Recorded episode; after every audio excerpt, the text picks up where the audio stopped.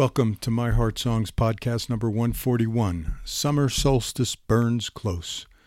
Another summer solstice is almost upon us. So for me, as is my custom, some turning inward. As I've shared a number of times in these brief weekly musings, I've journaled at least monthly for almost 50 years, regularly taking the pulse of my own personal evolution. This usually involves creating some quiet alone time for reflection, contemplation, and meditation. And a few times a year, an inner visionary journey to the land of Xanadu, where various internal characters offer their wisdom and guidance. When journaling, I enjoy consulting divinatory tools using runes, I Ching coins, animal medicine cards, traditional tarot, Osho Zen, Motherpiece tarot, or a variety of other decks designed to ask questions and provide feedback for consideration.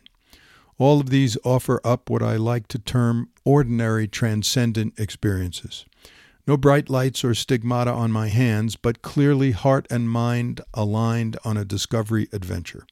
Forget right brain, left brain. Journaling regularly for me has always been a whole brain exploration into my core, shining the light of awareness on different aspects of who I am. Whether fearfully peeking out from under the table or uninhibitedly dancing on top of it. And about 20 years ago, I started writing solstice letters to my two then-teen daughters, offering them praise and also unsolicited feedback in the form of my perceptions about how their life is unfolding and what might be useful to pay attention to as their journey of discovery continues. Solstice is a major event for me, a reminder of the larger cosmic wheel that continues to turn, whether I resist what is being offered up or embrace it. It has been a week of breakdowns.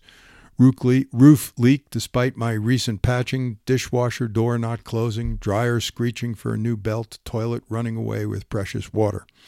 Plus the usual plate of deferred maintenance staring me in the face, winking and whispering, "Mañana, mañana." The Southwest is having a heat wave, and so any kind of outdoor work past mid-morning seems foolish. Despite a relatively wet spring, intense drought is evident due to mild winter snowpack. Fires continue to burn, mostly in remote forested areas, including the Pecos, Gila, and El Rito wilderness preserves. Don't want to get into a Chicken Little, the sky is falling tirade about how humans continue to abuse their planetary home, moi included. Rather just observing and noticing what is apparent as I contemplate this year's summer solstice. I see little relief in sight from our collective, systematic way of living what Charles Eisenstein, author of The More Beautiful World Our Hearts Know Is Possible, speaks of as a, quote, conversion of nature into products, communities into markets, citizens into consumers, and relationships into services, close quote. To that, I would add that our socio-cultural conditioning also prioritizes turning time into money, energy into more, attention on the scarcity of not enough. Eisenstein also notes that true wealth is the ease and freedom to be generous. To that, I suggest that true abundance is measured not just by a solid financial foundation, not spending more than we are bringing in, but by the circle of loving relationships in which we are held and participate, as well as the freedom to express creatively what is most essential to our being. At a friend's recent Zoom memorial, one of his wise principles of living was described as, "Don't hitch your wagon to a star shaped like a dollar sign." I've been seeing lots of ads and articles on biohacking lately. In its purest form, biohacking is the conscious control of our external environment to encourage better physical and mental performance across all spectrums. It involves paying attention to what we eat, what we drink, what we smell, touch, hear, and see, and involves guiding our external stimuli to facilitate a healthier, better version of ourselves. Is this a genuine attempt to live more consciously with mindfulness?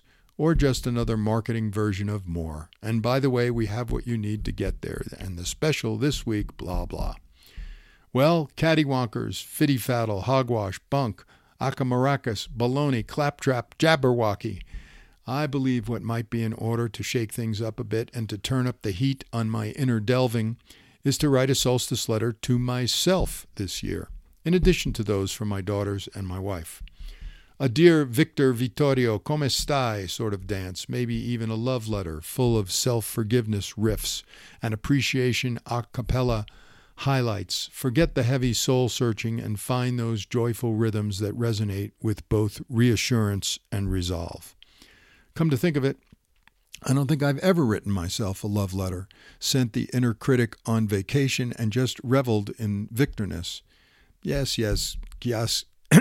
chiaroscuro, all light and shadow to be sure, but such lovely unexpected rainbow colors at times. What if I focused in this letter on giving myself the unconditional love I've been seeking elsewhere for most of my life? Neither an ego aggrandizement nor an appraisal of character and flaws, but an invitation to come home in the deepest sense, to rest in that little happy place inside that comes out to play occasionally. Safe from any storms of trauma, grief, longing, or other imponderables, if only a short respite from the seemingly endless array of everyday disappointments and struggles. To treat myself to the same compassion I might offer a crying child, the same unbounded and as yet untested love of the newborn, the sweet surrender of the final breath of a life well lived. All this and more awaits me as I turn to a blank journal page, purple pen in hand. Perhaps you'd also like to write a love letter to yourself to mark this seasonal turning celebration. Happy solstice, dear friend.